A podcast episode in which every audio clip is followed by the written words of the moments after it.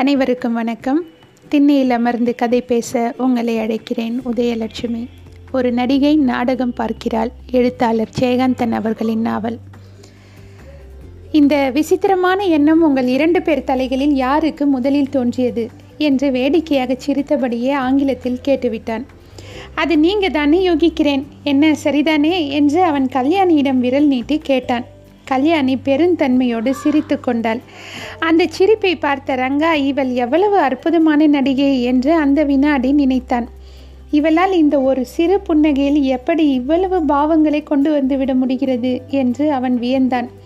இந்த சிரிப்பு ஆம் என்றும் அர்த்தம் எடுத்துக்கொள்ளலாம் இல்லை உன்னுடைய யூகம் தப்பு என்றும் நினைத்து கொள்ளலாம். எப்படி இவ்வளவு உறுதியாக ஒரு தப்பான முடிவுக்கு உன்னால் வர முடிகிறது? என்று கேட்கிற மாதிரியும் எடுத்துக்கொள்ளலாம் இது என்ன அவ்வளவு முக்கியம் என்று மழுப்புகிற மாதிரியும் எடுத்துக்கொள்ளலாம். இதுதான் நான் செய்த பாவம் என்று நொந்து கொள்கிற மாதிரியும் புரிந்து கொள்ளலாம். நோ யூ ஆர் ராங் என்று குறுக்கிட்டு ராகவனிடம் சொன்னான் ரங்கா. கல்யாணத்துக்கு ப்ரப்போஸ் பண்ணினதும் நான் தான் இப்போ டைவர்ஸ் பண்ணிக்கலாம்னு யோசனை சொன்னதும் நான் தான் ரெண்டையும் மறுக்காமல் சரின்னு சொன்னது தான் அவள். ராகவன் பெருமூச்சு விட்டான். ரங்கா திடீரென்று நினைவு வந்தவனாக ராகவனிடம் சொன்னான் நான் சொல்ல மறந்துட்டேனே. கல்யாணி ஒரு புகழ்பெற்ற நடிகை. இஸ் இட் நான் படமெல்லாம் பார்க்கறதே இல்லை என்று தன்னுடைய ஆச்சரியத்தை தெரிவித்த ராகவன் அவளுடைய படங்களை பார்க்காதற்க பார்க்காததற்காக அவளிடம் மன்னிப்பு கேட்டுக்கொண்டான் நடிகைனா சினிமா நடிகை இல்லை ஸ்டேஜ் ஆர்ட். சொந்தமாக அவளே ஒரு நாடக குழுவை நடத்திக்கிட்டு இருக்கா. சினிமாவில் நடிக்கிறதுக்கு அவளுக்கு விருப்பம் இல்லை. நாடகத்துக்கு அவ்வளவு மரியாதை தரா ஷீ லவ்ஸ் ட்ராமா அதனால தான் அவளுக்கு என்னை கூட காதலிக்க முடியல என்று சொல்லிவிட்டு சும்மா ஜோக்குக்கு சொன்னேன். தப்பாக நினச்சிக்காதே என்று கல்யாணியிடம் கூறினான் ரங்கா. ராகவன் சிகரெட்டை கொளுத்தினான். கண்ணை மூடிக்கொண்டு தலையை அண்ணாந்து சற்று நேரம் யோசித்தான். ஜில் என்று காற்று வந்தது. அவன் திடீரென நிமிர்ந்து உட்கார்ந்து ரங்காவை பார்த்தான். பின்னர் சிரித்து கொண்டே சொன்னான் ஐ பெட் நீங்கள் விவாகரத்து செய்துக்க போகிறதில்ல சும்மா நீங்கள் இதை ஃபேன்சி பண்ணுறீங்க நான் இப்படி சொன்னால் அதுக்கு அர்த்தம் சட்டத்தில் இடம் இல்லைங்கிறது இல்லை. எல்லாம் கூடி வந்தாலும் நீங்கள் பிரிய மாட்டீங்கன்னு நினைக்கிறேன். இது மாதிரி நான் பல கேஸ் பார்த்திருக்கிறேன் என்று சொன்ன ராகவன் அவளை பாராட்டுகிற மாதிரி தொடர்ந்து பேசினான். நீங்கள் செய்கிறது தாம்மா ரொம்ப சரி. அவன் போக்குக்கே விடுங்க. நீங்கள் ப்ரொட்டஸ்ட் பண்ணினீங்க காரியம் கெட்டுடும். அவன் ஜெயிச்சிடுவான். Give him a long rope என்று அவன் சொல்லிக் கொண்டிருக்கையில் ரங்கா குறுக்கிட்டான். வாட் டு யூ சே ஏதோ உணர்ச்சி வசப்பட்டு நான் இந்த முடிவுக்கு வந்திருக்கேன்னு நினைக்கிறியா? நல்லா யோசித்து ரெண்டு பேரும் பேசித்தான் இந்த முடிவுக்கு வந்திருக்கோம். நீ பார்த்ததா சொல்றியே? அந்த மாதிரி கேஸ் இல்லை இது என்று தன்னுடைய தீர்மானத்தின் உறுதித்தன்மையை ரங்கா நிலைநாட்ட முயன்றபோது ராகவன் அவன் முதுகில் தட்டி கொடுத்து சிரித்தவாறே சொன்னான். எஸ் மிஸ்டர் ரங்கா நீ சொல்கிறதே நான் ஒப்புத்துக்கிறேன். இது புது மாதிரி கேஸ் தான். நீ உணர்ச்சி வசப்பட்டு இந்த முடிவுக்கு வரலேன்னு ஒப்புத்துக்கிறேன். நான் அப்படி சொல்லலை. நான் என்ன சொல்கிறேன்னா நீ உணர்ச்சி வசப்பட்டு இந்த முடிவை ஒரு நாள் மாற்றிக்குவ எனிஹவ் ப்ரொசீஜரை சொல்லிடுறேன். ஃபஸ்ட்டு திங் இப்போ நீங்கள் டைவர்ஸுக்கு அப்ளை பண்ண முடியாது. குறைந்தபட்சம் கல்யாணமாகி மூணு வருஷம் ஆகியிருக்கணும். நான் சொன்ன மாதிரி வேறு காரணங்கள் எதுவும் இல்லாமல் பரஸ்பர சம்மதத்தின் மேலே டைவர்ஸ் வேணும்னா அந்த அப்ளிகேஷனில் குறைந்தபட்சம் ஒரு வருஷ காலமாவது நீங்கள் ரெண்டு பேரும் பிரிஞ்சு தனித்தனியாக வாழ்ந்துக்கிட்டு இருக்கீங்கன்னு காட்டணும். அதுக்கப்புறம் ஒரு வருஷம் வரைக்கும் நீங்கள் அதை வித்ரா பண்ணி அந்த மனுவை வாபஸ் பெற்றுக்காமல் இருக்கணும். இதெல்லாம் லீகல் ப்ரொசீஜர் விவாகரத்தை ரத்து பண்ணிக்கணும்னு எப்போ ரெண்டு பேர் நினைக்கிறீங்களோ அப்போவே அவளை பொறுத்த வரைக்கும் அது ரத்தாயிடுச்சுன்னு தான் அர்த்தம். ஆனால் உங்கள் விஷயத்தில் என்னால் அப்படி நம்ப முடியல. சே இதுக்கு முதல் படியாக நீங்கள் ரெண்டு பேரும் பிரிஞ்சு வாழ ஆரம்பிக்கணும். உங்கள் ரெண்டு பேரால் சேர்ந்து வாழ முடியலங்கிறதுக்கும் பிரிஞ்சு வாழ முடியறதுங்கிறதுக்கும் அதுதான் நிரூபணம். ஏதோ கோர்ட்டுக்காக இல்லை. உங்களுக்கே அது சாத்தியம்னு நீங்கள் நம்புறதுக்கு இதை செய்யணும். ஃப்ரெண்ட்ஸ்லி மீட்டிங் சும்மா கொஞ்ச நாளை பார்த்துட்டு பேசுறதுங்கள பேசுறதுங்கிறதெல்லாம் கூட நிறுத்திடணும். நாங்கள் காதலிக்கலேன்னு சும்மா வாயால் சொன்னால் போதாது. அது நிஜம்தான்னு அப்போ தான் உங்களுக்கே தெரியும். என்ன சரிதானே என்று அவன் ரங்காவை கேட்டான். ஏறத்தாழ நாங்கள் இப்போவே அப்படித்தான் வாழ்ந்துக்கிட்டு இருக்கோம் என்றான் ரங்கா. இந்த ஏறத்தாழ விஷயமெல்லாம் கூடாது. முழுக்க இருக்கணுங்கிறேன் என்று கண்டிப்பாக விரலையாட்டி கூறினான் ராகவன். கல்யாணி ரங்காவின் முகத்தை பார்த்தாள். ஏதோ ஒரு சவாலை அரைக்குவலை ஏற்றுக்கொள்கிறவன் மாதிரி அவன் முகத்திலே ஒரு உறுதி பிறப்பதை பார்க்க அவளுக்கு பரிதாபமாக இருந்தது. அவன் எதையும் பிடிவாதத்துக்காக செய்யக்கூடியவன் என்று அவளுக்கு தெரியும். கடைசியில் பிடிவாதத்துக்காகவா இதை இவன் செய்யப்போகிறான் என்று நினைத்தபோது அவள் நெஞ்சுள் ஒரு அவல உணர்ச்சி கனத்தது. மணி எட்டாகி இருந்தது. அவர்கள் விடைபெற்று கொண்டு போகும்போது ராகவன் ரங்காவின் கையை பிடித்து கொண்டு சொன்னான் ஒன்றும் அவசரமில்லை. நீ சொன்னது மாதிரி நன்றாக யோசித்து நீங்கள் இருவரும் நன்றாக விவாதித்து இதை முடிவு செய்யலாம். இன்னும் கூட ஆறு மாத காலம் நீ அவகாசம் எடுத்துக்கொள்ளலாம் இது உன் வாழ்க்கை பிரச்சனை. உனக்கு எது சந்தோஷமோ அதை நீ செய்வதுதான் நல்லது. அவர்கள் இருவரும் அவனிடம் விடை பெற்று கொண்டு ஸ்கூட்டரில் ஏறி போனார்கள். அவள் அவனுக்கு பின்னால் அவன் தோள்களை பற்றியவாறு உட்கார்ந்திருப்பதைக் கண்ட ராகவன் வாய்க்குள் சிரித்து கொண்டான். அவள் ஒரு நடிகை என்பதனாலும் இந்த விஷயத்தில் ரங்கா காட்டுகிற தீர்மானமான உறுதியையும் எண்ணிய ராகவன் ஒருவேளை விவாகரத்து பெறுவதிலே ரங்காவின் முயற்சி வெற்றி பெறலாம் என்று இப்போது நினைத்தான். இவை எல்லாவற்றுக்கும் காரணம் ஒன்றரை ஆண்டுகளுக்கு முன்னால் வரை நேற்று யாரோவாக வாழ்ந்த கல்யாணியின் கடந்த காலம் இவர்களது தற்கால தாம்பத்தியத்தில் நெருடுது நெருடுவதாக இருக்கலாமோ என்று ராகவன் நினைத்தான். அவன் பார்வையிலிருந்து ஸ்கூட்டர் மறைந்ததும் அவர்களை பற்றிய நினைவுகளை அந்த இடத்தோடு விட்டுவிட்டு உள்ளே போனான் ராகவன். வீடு வந்து சேரும் வரை வழியில் கல்யாணியும் ரங்காவும் ஒரு வார்த்தை கூட பேசவில்லை. சற்று முன் ராகவன் கூறிய ஓராண்டு காலம் இருவரும் பிரிந்திருக்க வேண்டிய அந்த யோசனையை பற்றிய தத்தமது சிந்தனைகளில் அவர்கள் இருவரும் தனித்தனியே ஆழ்ந்திருந்ததனால் அந்த மௌனத்தை பற்றிய நினைப்பு கூட இல்லாதிருந்தனர். ரங்கா தன்னை பொறுத்தவரை அதனை சவாலாக கருதி அந்த சவாலை ஏற்றுக்கொள்ள விரும்பினான். அவளை விட்டு பிரிந்திருப்பதன் மூலம் தனக்கு வாழ்க்கையில் எந்தவிதமான புதிய மகிழ்ச்சியும் கிடைத்துவிடப் போவதில்லை. எனினும் தனது பிரிவு அவளுக்கு எந்தவிதமான வருத்தத்தையும் தராது எனில் அதனால் தனக்கு ஏற்படக்கூடிய சந்தோஷமின்மையை கூட தாங்கிக் கொண்டு அவளை விட்டு பிரிந்து விடுவதே உசிதம் என்று அவன் எண்ணினான். இவளுக்கு என்ன? இவள் சந்தோஷத்துக்கு ஒரு ரோஜாப்பூ போதும் ஒரு குரோட்டன் சீலை போதும். இல்லாட்டி இவளே சொல்கிற மாதிரி கண்ணாடி முன்னே உட்கார்ந்துக்கிட்டு தன்னை தானே பார்த்துக்கிட்டு இருந்தாலும் போதும். வாழ்க்கை முழுவதையும் கண்ணுக்கு மை தீட்டிக்கிட்டே புருவத்தை விதவிதமாக எழுதி எழுதி பார்த்துக்கிட்டே நகத்தை வெட்டி சாயம் தீட்டி அந்த சாயத்தை சுரண்டிட்டு இன்னொரு சாயம் தீட்டி இவள் அந்த மாதிரியான விஷயங்களிலே லயிச்சு இருந்துடுவாள். இவள் சந்தோஷத்துக்கு நான் தான் வேணுமா?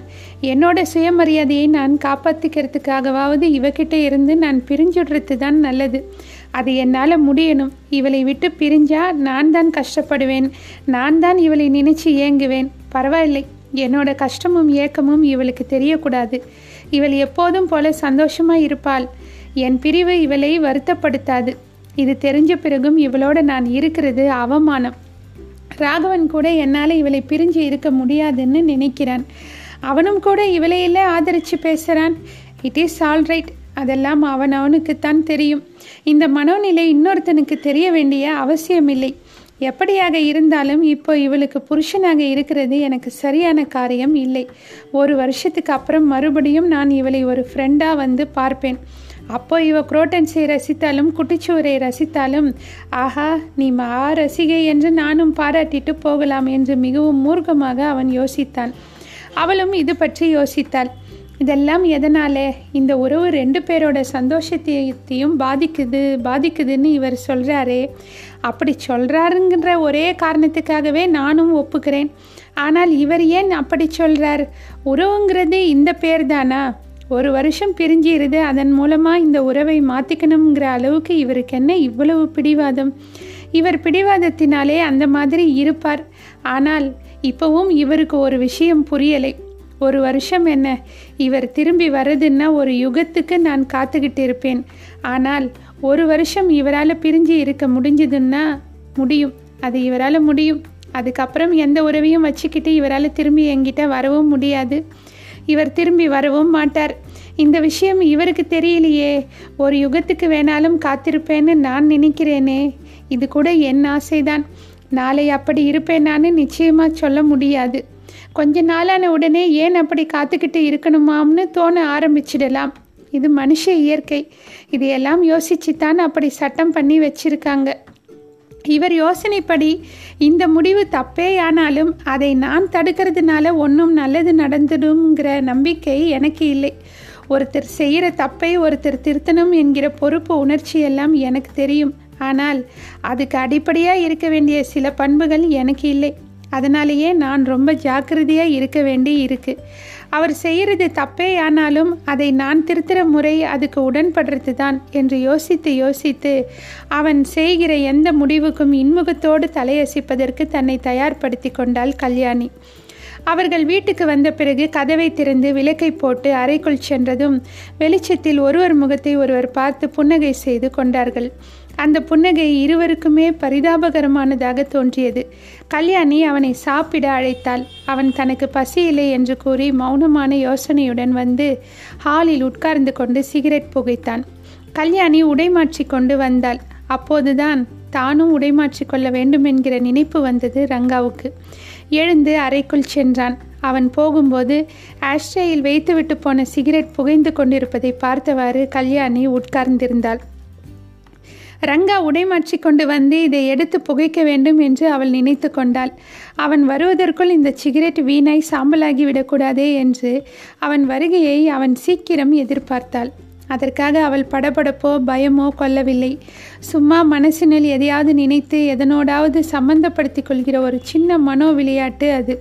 அவள் நினைக்கிற மாதிரி அவன் அறைக்குள் இருந்து வருவதற்குள் அந்த சிகரெட் முழுக கருகி போனால் அதற்காக ஒன்றும் அவள் பெரிதாக வருத்தப்பட மாட்டாள். ஆனாலும் நல்ல வேளை அவன் வந்து அந்த சிகரெட்டை எடுத்துக்கொண்டான். அவள் முகத்தில் அவனறியாத ஒரு மலர்ச்சி ஏற்பட்டது. நீ என்ன நினைக்கிற? என்று திடீரென்று அவன் கல்யாணியிடம் கேட்டான். அவன் எது பற்றி கேட்கிறான்? என்று அவளுக்கு தெரிந்திருந்தது. இருந்தாலும் கேட்டாள். என்னத்தை பற்றி இப்போ ராகவன் சொன்னானே அதை பற்றி ஆமாம் சட்டம் அப்படி இருக்குது நமக்கு அது வேணாம்னா பிரிஞ்சு போகிறதுன்னு முடிவு செஞ்சிட்டா விவாகரத்துக்கு பின்னால் தான் பிரிஞ்சு இருக்கணுமா என்ன? முன்னாலேயே நமக்குள்ளே ஒரு ரத்து ஏற்படுத்திக்கிட்டு அதுக்கப்புறமா கோர்ட்டு மூலமாக அதை பெற்றுக்கணும்னு வச்சுருக்காங்க என்று தனது உணர்ச்சிகளை வெளியில் காட்டாமல் சொன்னாள் கல்யாணி. ரங்கா பெருமூச்செறிந்தான். நாம் ஒருத்தரை ஒருத்தர் பார்க்காமல் பேசாமல் இருக்கிற அளவுக்கு நமக்குள்ள சண்டையோ மனஸ்தாபமோ ஒன்றுமே இல்லையே என்று சிரித்து கொண்டே சொன்னான் ரங்கா. அவளும் சிரித்தாள். அதுக்காக நாம் ஒரு சண்டை போட்டுக்க முடியுமா என்ன என்று கேட்டுவிட்டு சற்று முகம் மாறிய மௌனத்துடன் தலை குனிந்து யோசித்தாள். பின் தயக்கத்துடன் சொல்ல ஆரம்பித்தாள். நான் உங்களுக்கு யோசனை சொல்லலை. உங்கள் யோசனையை மறுக்கிறதுக்காகவும் சொல்லலை. நீங்கள் என்ன சொன்னாலும் என்ன செய்தாலும் நானும் சரின்னு சொல்கிறவ ஆனாலும் நீங்கள் கேட்குறீங்களே அதனால் என் மனசில் பட்டதை சொல்கிறேன் எனக்கே இன்னும் கொஞ்சம் தெளிவாக்கி தெளிவாக்கி கொள்றதுக்காக கேட்கிறேன். இப்போ இதுக்கெல்லாம் என்ன அவசியம் வந்தது? இவ்வளவு பிடிவாதமாக நாம் இந்த விஷயத்தில் இருக்கணுமா? விவாகரத்து பண்ணிக்கிட்டா அதுக்கப்புறம் நாம் எப்படி இருப்போம்னு நீங்கள் நினைக்கிறீங்களோ அதே மாதிரி இந்த நிமிஷத்துலேருந்து நம்ம இருக்க ஆரம்பிச்சிடலாமே. என்னை பொறுத்த வரைக்கும் எப்போ நீங்கள் இந்த விவாகரத்து விஷயமா பேச ஆரம்பிச்சிங்களோ அப்போவே அது ரத்தான மாதிரி தான் நான் உங்களை கல்யாணம் பண்ணிக்கிட்டவள் என்கிற உண்மையை எங்கேயும் எப்பவும் வந்து நிரூபிக்க மாட்டேன். நீங்கள் சொல்கிற மாதிரியே ரெண்டு நல்ல சிநேகிதர்களாக நம்ம பழகுவோம். சிநேகிதர்னா ஒருத்திக்கு எத்தனையோ பேர் இருக்கலாம். ஆனால் நம்ம மாதிரி சிநேகிதம் எனக்கு அப்படி ஆகாது. அதை எந்த பேரில் சொன்னாலும் எனக்கும் உங்களுக்கும் இருக்கும் உறவு ஆரம்பத்தில் இருந்து இப்போ வரை ஒரே மாதிரி தான் இருக்குது அதனால் நம்மை பொறுத்த வரைக்கும் இந்த கல்யாணத்தை ரத்து செய்துக்குவோம். இப்போ நீங்கள் இருக்கிற மாதிரியே இருக்கலாம்னு எனக்கு தோணுது. என்னோட நீங்கள் செய்துக்கிட்ட கல்யாணம் எந்த விதத்திலும் உங்களை கட்டுப்படுத்தாது என்று மனம் விட்டு பேசினாள் கல்யாணி. அவன் உடனே பதில் சொல்லவில்லை. ஒரு வருஷ காலத்திற்கு பார்க்காமலும் பழகாமலும் இருப்பதற்கு இவளும் விரும்பவில்லை என்று அவன் புரிந்து கொண்டான். இவளுடைய பெருந்தன்மையை தான் பயன்படுத்தி கொண்டு தாழ்ந்து போகிற உணர்ச்சி அவனுக்கு ஏற்பட்டது. ஆமாம் நான் கேட்கிறேன். நீ எதுக்கு அப்படி எந்த உரிமையும் இல்லாமல் நம்ம உறவு இருக்கணும்னு விரும்புகிற என்று கேட்டான். நான் அதை சொன்னால் நீங்கள் நம்ப மாட்டீங்க. நான் நினைக்கிறேன் இதான் காதல்னு. அன்புன்னு ஒரு ஆம்பளைக்கு ஒரு பொம்பளை தர மரியாதைன்னு. என்ன பேர் சொன்னால் என்ன? இந்த நம்பிக்கையும் இந்த உறவும் இல்லாத ஒப்பந்த உறவுகள் எந்த பேரில் இருந்தாலும் அது வெறும் பேர்தான்னு நான் நினைக்கிறேன். இதை சொல்லும்போது அவள் குரலில் ஒருவித கடுமையும் கண்களில் லேசான கலக்கமும் ஏற்பட்டது. அவன் அவளை சமாதானப்படுத்துவதற்காக அவள் கரத்தை பிடித்து அழுத்தினான். அவள் அந்த வினாடியே உணர்ச்சிகள் சமணப்பட்டு மென்மையுற்று முகம் மாறி நெற்றியில் விழுந்திருந்த சிகையை ஒதுக்கி கொண்டு புன்முறுவல் செய்தாள். இந்த வாழ்க்கை உங்களுக்கு பழசாகி போச்சுன்னு நினைக்கிறேன். எனக்கு ஒரு ஆம்பளையை மயக்கி வச்சுக்கிற சாகசம் போதாது. எப்பேற்பட்ட ஆம்பளைக்கும் பொம்பளையின் இந்த பொய் சாகசம் கொஞ்சம் வேணும் போல இருக்கு. ஒரு பொம்பளை நல்லவளா இருந்தால் மட்டும் போதாது போல இருக்கு. Correct. Now you have the point. இப்போ நீ சரியான இடத்தை பிடிச்சிட்ட என்று சொல்லிக்கொண்டே எழுந்த ரங்கா வா சாப்பிடலாம். மணியாகுது என்று டைனிங் டேபிளுக்கு நடந்தான். போகும்போதே அவன் சொன்னான் நாம் என்னதான் பேசினாலும் படித்தாலும் நமக்கு நாம் வாழ்கிற வாழ்க்கையோட புத்தி நிறைய படிஞ்சிருக்கு. அதாவது இந்த காலத்தின் புத்தி இந்த சமூகத்து புத்தி. பொம்பளைங்கிறவள் எவ்வளவுதான் நல்லவளா உயர்ந்தவளா ஒழுக்கமானவளா இருந்தாலும் அவளுக்குன்னு ஒரு செல்ஃப் இருக்கிறதை நம்ம சமூகத்தை ஆம்பளையால் தாங்கிக்க முடியல. அதை அவனால் ஜீர்ணிக்க முடியல. அந்த வியாதி தான் எனக்கு வந்திருக்கு. இது என்னோட அறிவுக்கு புரியுது. உனக்கு அந்த செல்ஃப் இருக்குது அதாவது நான் இப்படித்தான்னு ஒரு போக்கு. இந்த செல்ஃபுக்கு தமிழில் உனக்கு புரிகிற மாதிரி என்ன சொல்கிறதுன்னு எனக்கு தெரியல என்று யோசித்தாள். சொல்லுங்க எனக்கு புரியுது. நான் பொதுவாக பேசுகிறேன் பொதுவாக பேசுறதுனால நமக்கு பொருந்தாதுன்னு இல்லை என்று சிரித்தவாறே அவன் சொன்னான். மூளை இல்லாதவளா எந்தவித லெவலும் இல்லாதவளா இருக்கிற ஒருத்தியோடு கூட நம்ம சமூகத்து ஆம்பளை வாழ்ந்துருவான். சண்டையோ சமாதானமோ ரெண்டுக்கும் அந்த வாழ்க்கையில் அர்த்தம் இல்லை. ஆனால் எல்லா நல்ல குணமும் இருந்தாலும் இந்த செல்ஃப் இருக்கிற ஒரு பொம்பளையோட பழகவும் சிநேகிதம் கொண்டாடவும் விரும்புகிற ஒருத்தனால கூட அவளோட வாழ முடியறதில்லை. இந்த செல்ஃப் தான் உன்னை இந்த வாழ்க்கையில் இந்த நிலைக்கு உருவாக்கி வச்சிருக்கு. இதை யாருக்காகவும் நீ இழக்கக்கூடாது இழக்கவும் முடியாது. அப்படி இழக்கிறது சரியில்லை. எனக்கு இது புரியுது. உன்னோட அந்த செல்ஃப் என்னால் அழியறதும் சரின்னு எனக்கு தோணலை. அது அழியாது. அதனால தான் நான் விலகிக்க விரும்புகிறேன் இவ்வளவும் தெரிஞ்ச நானே தெரிஞ் நானே தெரிஞ்சதுனாலே தான் இப்படி இருந்தாலும் இதை இப்படின்னு எடுத்து சொல்ல முடியுது. இதுதான் உண்மைன்னா இதுக்காக வெட்கப்படுறது தான். இருக்கிறது கூட இல்லை. அப்படி வெட்கப்பட்டு மனசுக்குள்ளே வச்சு மறுகிறது தான் ஹிப்பக்ரஸின்னு நான் நினைக்கிறேன். என்னால் பாதிக்கப்பட முடியாத ஒரு பலமான தனிச்ச போக்கு உள்ள ஒரு சுயேட்சையான பொம்பளையோட மனம் கலந்த உணர்ச்சி நிறைஞ்ச வாழ்க்கை வாழ முடியாதுன்னு உன்னோட வாழ்ந்து பார்த்து நான் புரிஞ்சுக்கிட்டேன். அவர்கள் டைனிங் டேபிளில் வந்து உட்கார்ந்து கொண்டார்களே தவிர சாப்பிட வேண்டும் என்ற எண்ணமே இருவருக்கும் ஏற்படவில்லை. அவன் பேசிக்கொண்டிருந்தான் அவள் கேட்டுக்கொண்டிருந்தாள் சந்தோஷங்களை அது எப்படி இருக்குமோ அப்படித்தான் நாம் அனுபவிக்க முடியும். அதிலே தான் நிம்மதியும் நிறைவும் கிடைக்கும். நிம்மதியும் நிறைவும் தராத சந்தோஷம் இருக்க முடியாது. அறிவுக்கு நாம் எங்கேயோ படித்ததுக்கு அந்த தேசத்தில் அப்படி இருக்கே அவங்க இப்படி இருக்காங்களே. நாகரிக வாழ்க்கைனா இப்படி இருக்கணுமேன்னு நினச்சி சந்தோஷங்களையே ஒரு ஆடம்பம் ஆடம்பரமாக்கிக்கிறது தான் ஸ்னாபரி எனக்கு இதை சொல்கிறதுக்கு வெக்கம் இல்லை உன்னை காப்பாற்றி இருக்கிற உனக்கு ஒரு தனித்தன்மையை உண்டாக்கி இருக்கிற முதல்ல என்னை உங்ககிட்ட இழுத்த அந்த உன்னோட செல்ஃபை தாங்கிக்கிட்டு உன் புருஷனாக வாழ என்னால் முடியல. நீ அதை இழக்க முடியுமாங்கிறதுக்கும் நானே அதை அழிக்கிறதுக்கும் என்னை அறியாமலேயே நான் எவ்வளோ முயற்சி செய்து பார்த்துட்டேன். யூ ஆர் வெரி ஸ்ட்ராங் கடைசியில் உன் பலம் என் பலவீனத்தை எனக்கு புரிய வச்சிட்டது. இதை நான் ஒத்துக்கணும். இது என்னுடைய செல்ஃப் அவ்வளவுதான். அவன் பேச பேச அவனது நியாயங்கள் அவளுக்கு புரிந்தன. மணி பத்துக்கு மேலாகிறது. பேசிக்கொண்டே இருவரும் சாப்பிடாமல் இருப்பதை உணர்ந்த கல்யாணி அவன் தட்டில் உணவை பரிமாறினாள். அவன் சோற்றையும் குழம்பையும் கலந்து பிசைந்து கொண்டே சாப்பிடாமல் பேசிக்கொண்டே இருந்தான். அவன் கையில் சோறு குழைந்து கொண்டிருந்தது. அவள் அவனது பேச்சையும் அவன் சாப்பிடாமல் இருப்பதையும் கவனித்து கொண்டிருந்து விட்டு சற்று நேரத்துக்கு பின் சாப்பிட்டுக்கிட்டே பேசுங்க என்று நினைவுபடுத்தினாள். அவன் சாப்பிட ஆரம்பித்தான். உன்னை விட்டு பிரிஞ்சு இருக்கிறது எனக்கு ஒன்றும் சந்தோஷம் தர்ற காரியம் இல்லை. உன்னோட உறவும் உன்னோட சேர்ந்து வாழற வாழ்க்கையும் எனக்கு பழசாய் போயிட்டதாக நீ சொல்கிறது என்ன அர்த்தத்திலேன்னு எனக்கு புரியலை. சலிச்சு போச்சுன்னு சொல்றியா? என்று அவன் அவளை கேட்டான். ம் அந்த அர்த்தத்திலே தான் சொன்னேன் என்று அவள் ஒப்புக்கொண்டாள். இல்லை என்று அவன் அதை மறுத்தான்.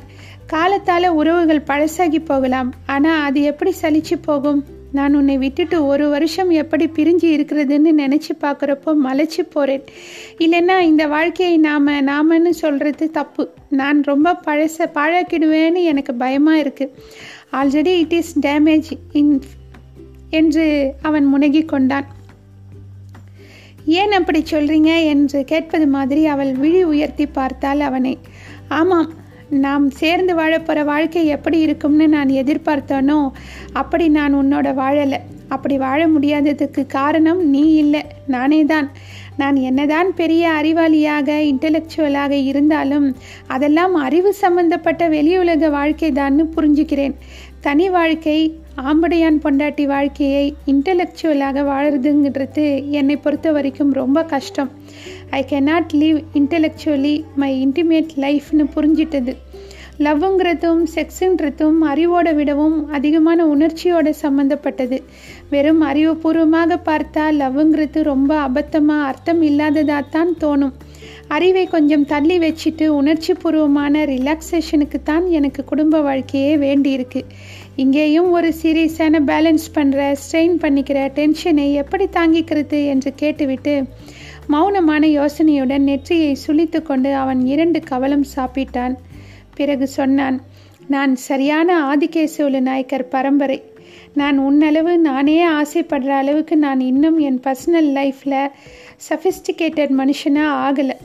நான் கொஞ்சம் சஃபிஸ்டிகேட்டட் மனுஷனாக உன்னோட செல்ஃபை மதித்து அதை வளர்க்கிற மனுஷனாக இருந்தால்தான் நம்ம வாழ்க்கை நல்லா அமையும்.